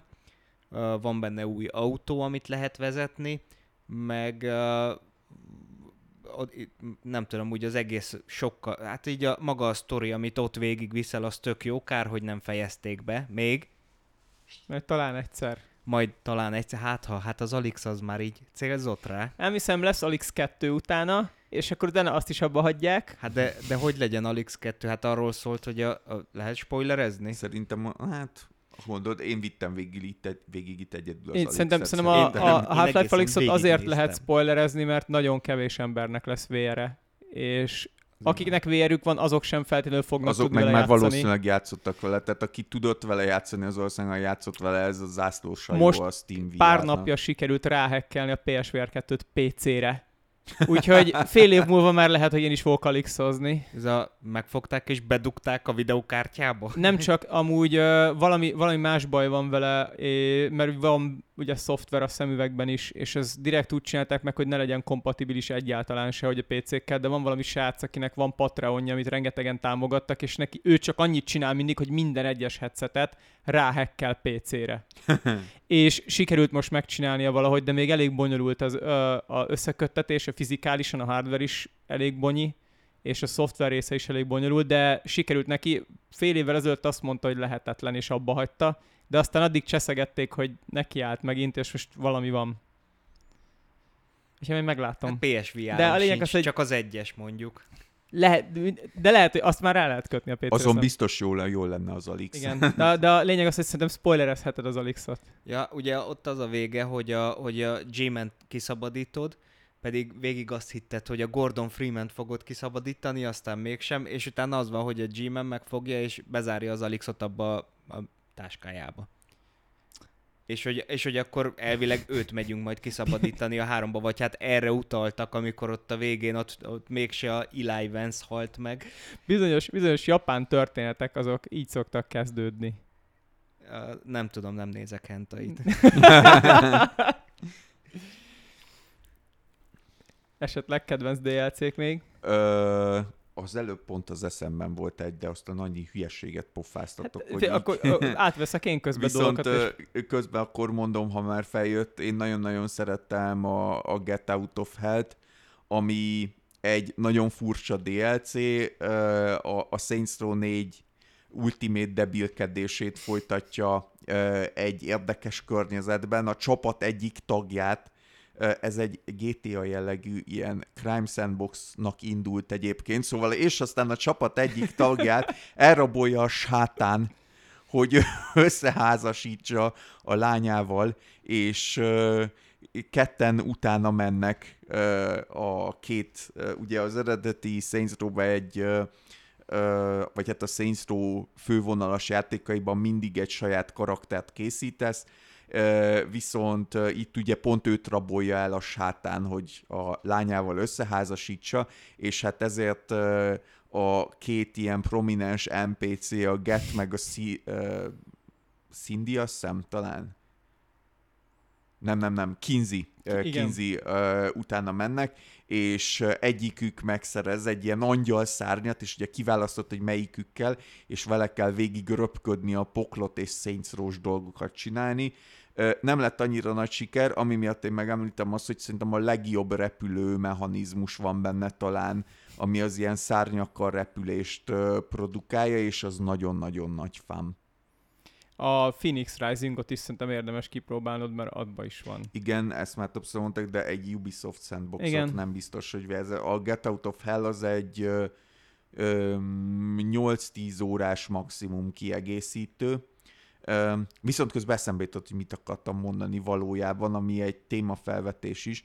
Az új XCOM-oknak, mind a kettőnek sok és, illetve hát az elsőnek csak egy, de érdekes extra kiegészítők jöttek belül, beléjük, amik nagyon megváltoztatják a játékmenetet, és hát ugye az első XCOM hozza az Enemy Unknown jött ki, Igen. vagy nem az hülye vagyok. A, hát a... Ugye Enemy Unknown volt, és az Enemy Within volt a kiegészítőnek Igen. a neve, ami tök érdekes cuccokat rakott be, csak hát mivel az XCOM 2 majdnem ugyanolyan, mint az XCOM 1, és sok dologban sokkal jobb, ezért kevés értelme van talán már elkezdeni.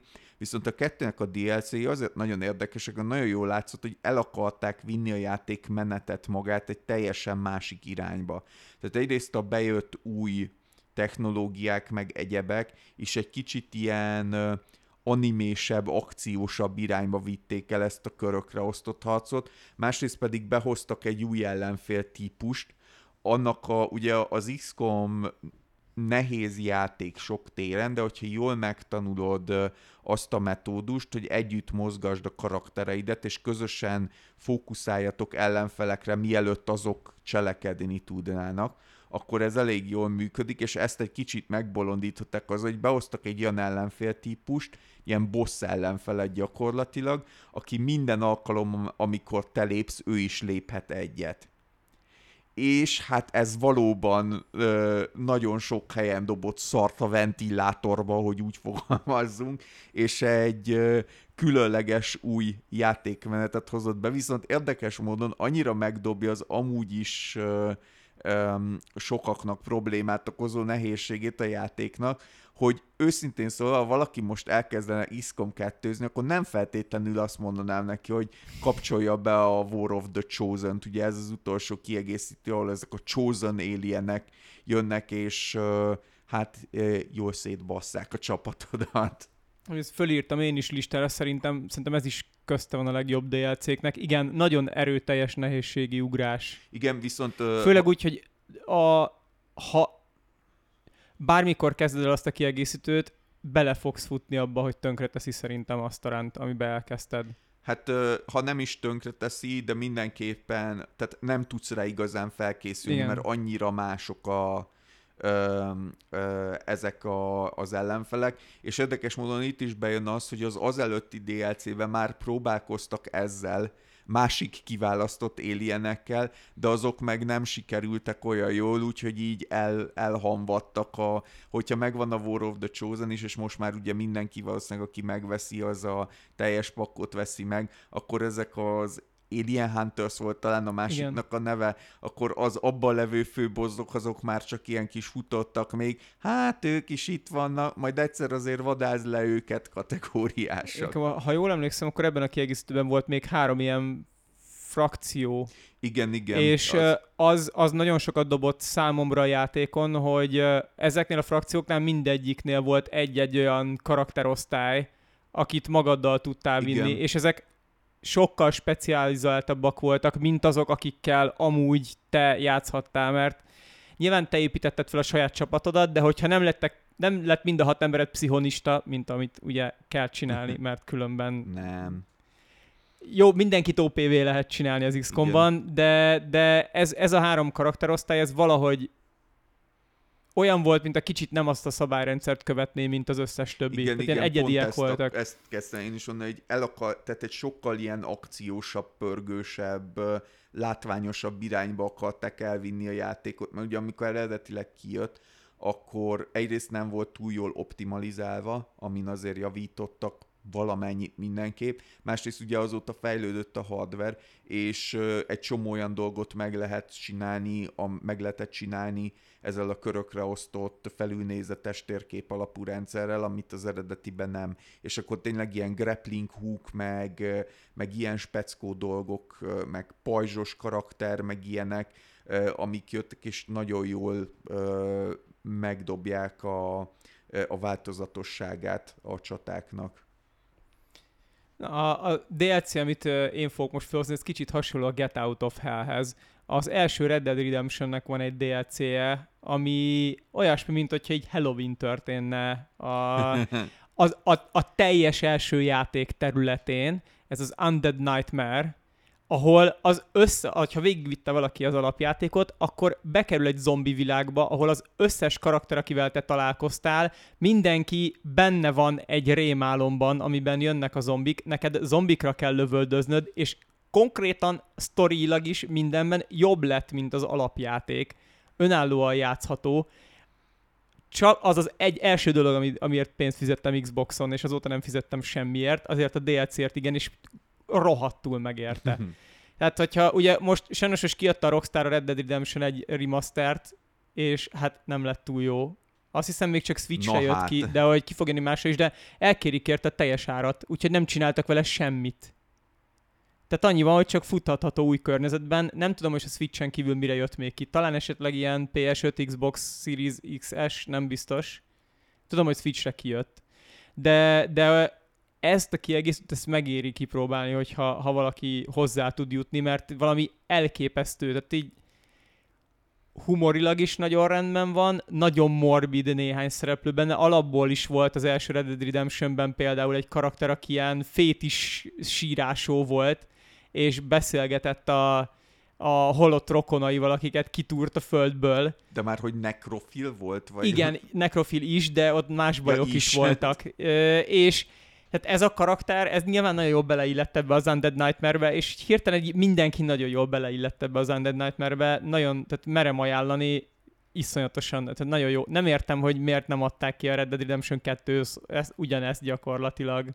Mert az benne amúgy a zseniális, hogy nem kerülhetett olyan sok pénzbe ennek a legyártása Rockstarnak, mert ugye ugyanazokat a pályákat, ugyanazokat az asszeteket, grafikát használ, csak raktak bele zombi skint de ezen kívül szinte semmit. Meg nyilván kapott egy ilyen zöldes-sárga filtert az egész, hogy kicsit olyan zombis legyen. De nekem, nekem nagyon, nagyon be... Szerintem hamarabb vittem végig az Undead Nightmare, mint a Red Dead Redemption 1-et. Ja, és vannak benne speciális lovak, meg lehet találni az Apokalipszis négy lovát, uh. akiket nagyon nehéz összefogdosni, de nagyon menők. Úgyhogy kifejezetten merem ajánlani. Hát, hogyha kijön PC-re, akkor lehet. Szerintem amúgy most kifog. A, hogyha, tehát tényleg, hogyha a Rockstart ismerem, mindenhol ki fogják dobni ezt. Hát, ha kijön PC-re és játszható.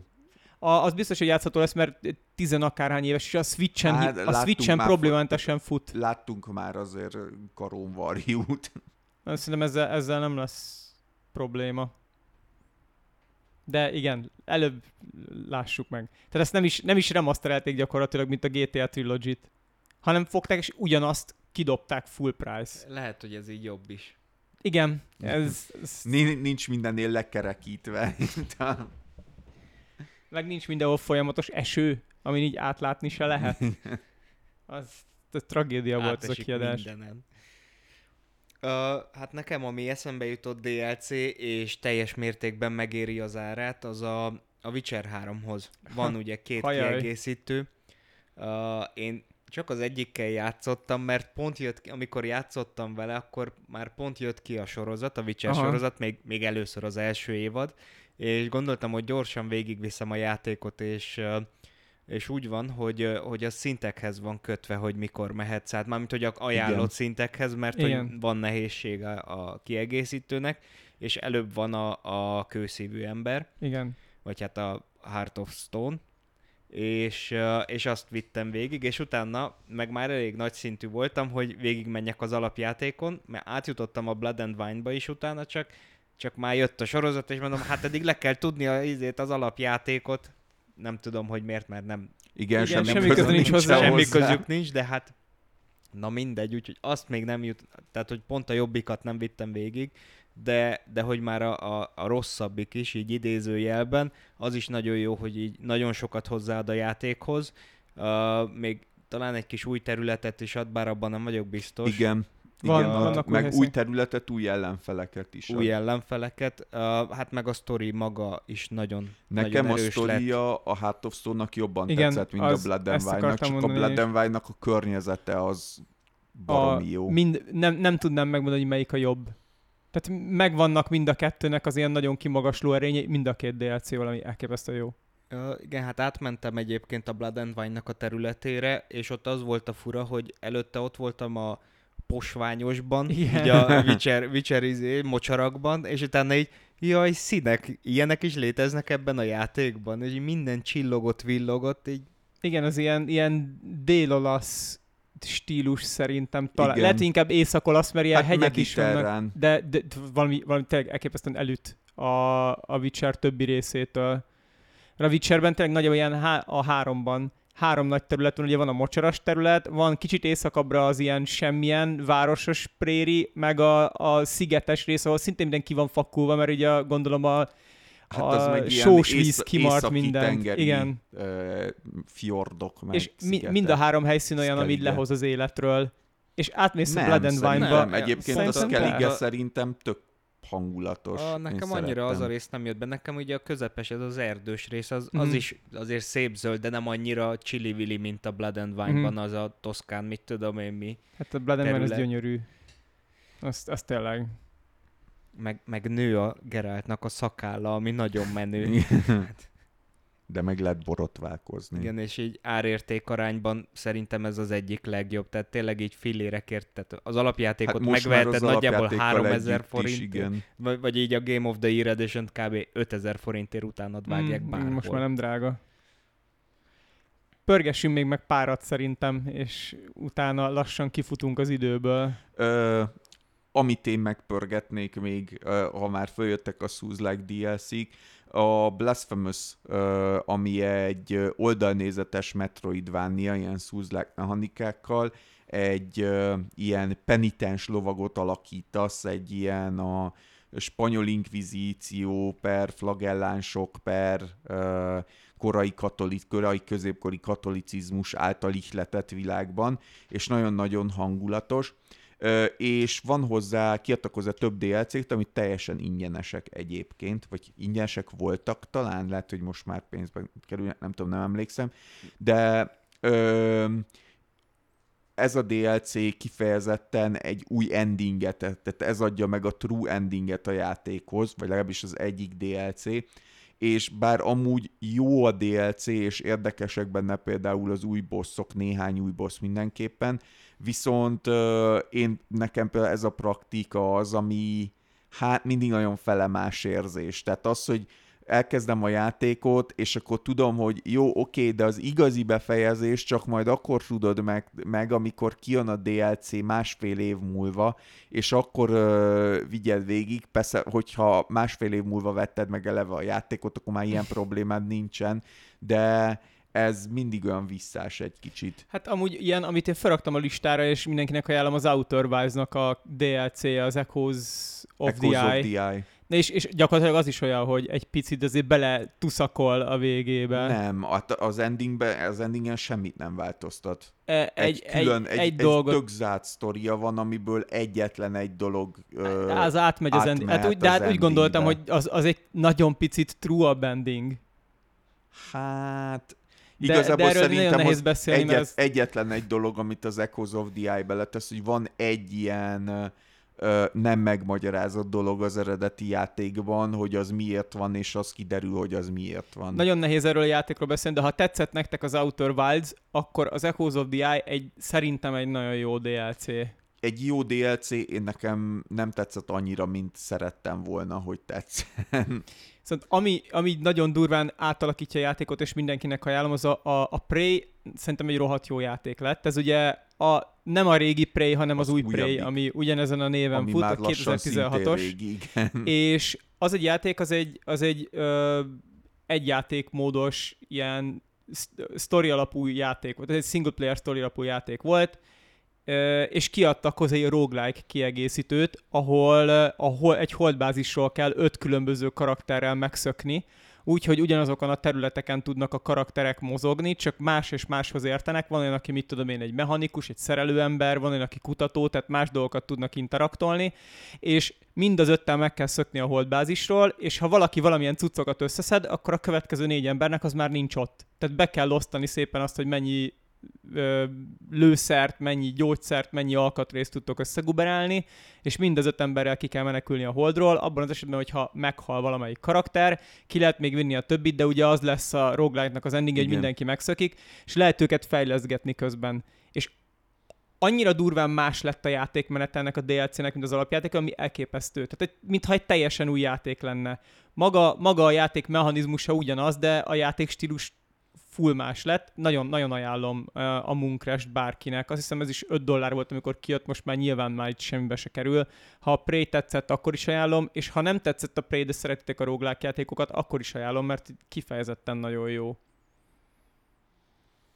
Mm, hát nekem ami eszembe jutott még ilyen kiegészítő DLC, hát a World of Warcraft nyilván, nyilván, hát miért ne az jutna eszembe, és abból szerintem ami a leges legjobban sikerült, az a, az a Wrath of the Lich King kiegészítő, ez volt a második kiegészítőjük, és ugye ott az volt, hogy ott jött be új, a, mi az, kaszt, mm, kaszt igen, ami a, a halállovag, és uh, ugye az azért is volt érdekes, mert úristen ezt tud tankolni, egy MMORPG-ről beszélünk, viszont nincs pajzsa.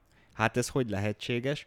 Meg új területet is adott az egészhez, tehát egy nagyon nagy térképet, ez a Northrend, Northrend, azt hiszem, azt adta hozzá, az északi területeket, Aha. ami nagyon szép volt, tehát hogy így a, egy kicsit szerintem javítottak is a grafikán benne, nem annyit, mint a Kataklizma, vagy a, a Warlords of Draenornál, de hogy maga a végső boss is, ami ugyan csak pár pecsel később került be a játékba, ez mindig így megy, a, a Lich King maga az az egyik legjobb boss, így hát a Warcraft világában. Érdekes a sztoria is, a harc is jó volt vele, meg a, úgy, tényleg a területeknek olyan érdekesek voltak, ilyen, ilyen északi, ilyen, ilyen vikinges volt az egész és meg, meg persze volt még ugye a Ice Crown-ban van a, a Lich King, és azon kívül van még egy másik, ahol ilyen régi istenekkel tudsz küzdeni.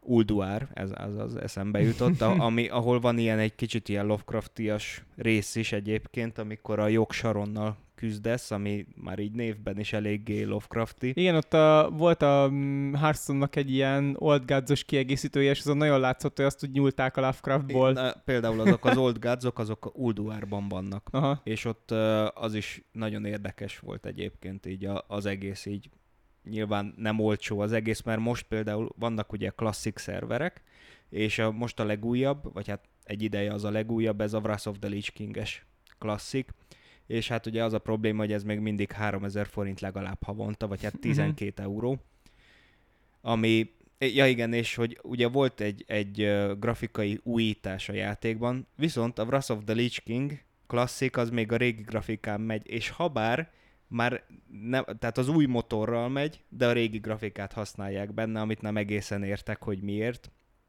És azt hallottam egyébként pluszban, hogy vannak benne plusz bugok amiket valahogy a Blizzard nem akar kijavítani. Jó, hát már, már azért, mert már nincs Blizzard gyakorlatilag. Csak még igen. a része. élődben tartják a, a holttestet, még így mozgatják, egymás vállán cipelgeti az Activision és az Xbox, vagy a Microsoft, de Blizzard az messze nem létezik. Hát ez kicsit sajnos, de kicsit jó is talán, hogy jó lenne, hogyha eltűnnének már. Az lenne, ha, ha hagynák végre meghalni, az lenne a jó. Hát de ez nem fog megtörténni, mert amíg de egy kis pénzt is termel. Inkább addig... pozitív irányokba végezzünk, Akkor hogyha pozitív lehet. irányokba végezzünk. Én két apró ö, ilyen ö, felvillant, felvillant, dolgot villantanék föl.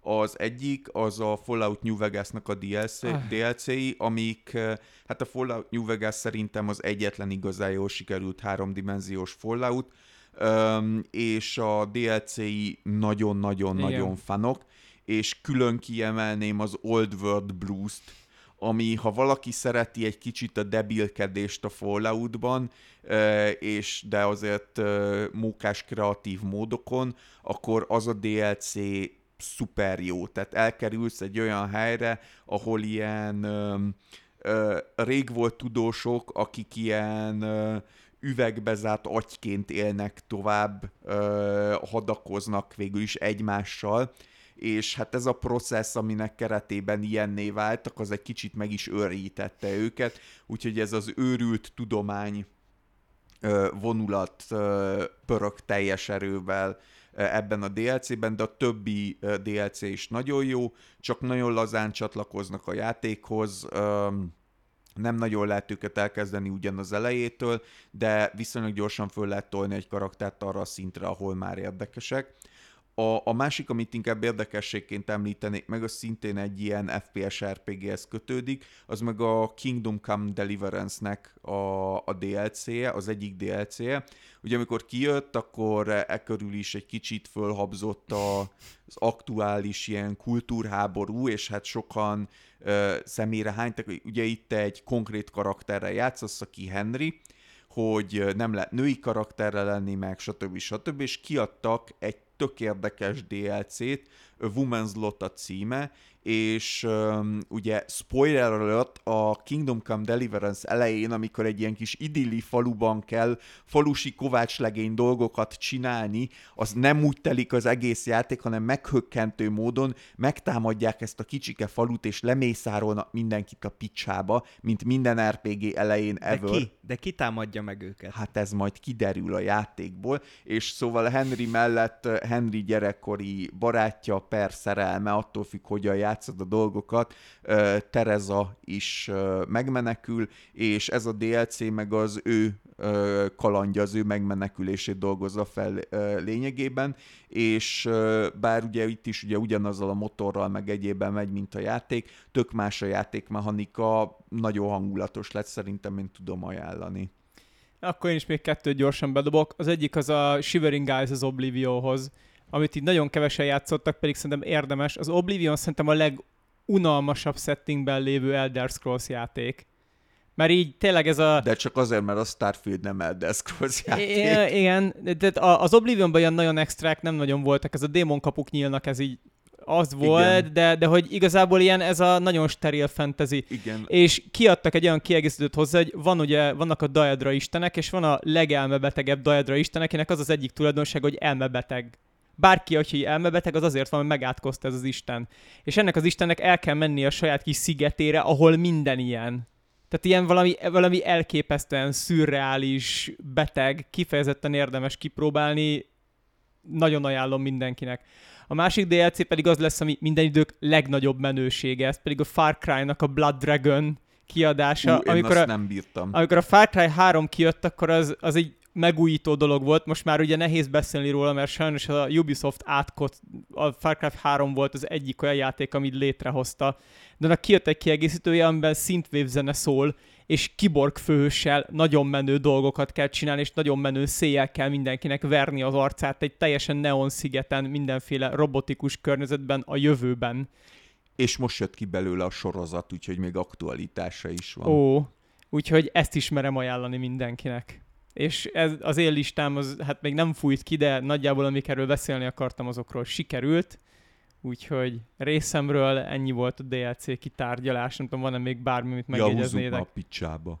Sejtettem. szóval, ha valakit nem riasztott el az, amikor a Bloodborne-nak a bosszairól beszélgettünk 5 percet, akkor igazából köszönjük a figyelmet, és nem soká jövünk új epizódokkal. Sziasztok! Sziasztok! Sziasztok!